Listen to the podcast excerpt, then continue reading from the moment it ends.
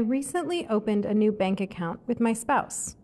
In our current situation, it made the most sense for me to be designated as the primary account holder.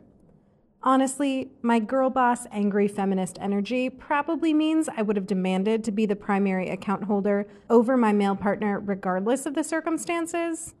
But imagine my surprise and consternation when our bank cards arrived and my spouse's name was on the primary card and I was relegated to the secondary.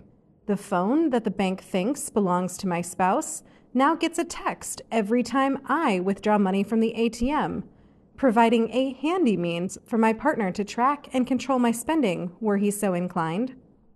As I was indignantly reflecting on this situation, I was struck by the realization that we are one year shy of the 50th anniversary of the Equal Credit Opportunity Act.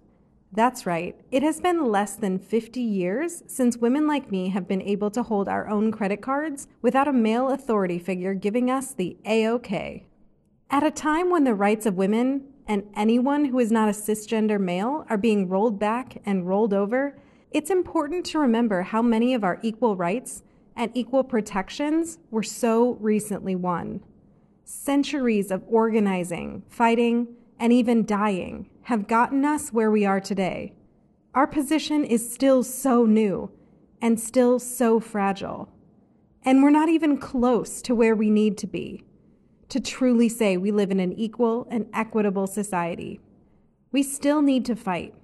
We'll need to fight to protect our hard won victories and fight for the rights of those who continue to be left behind. We'll need energy, drive, and passion in this battle.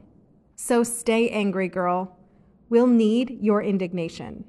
I'm Lynnea Erickson Laskowski, and that's my perspective.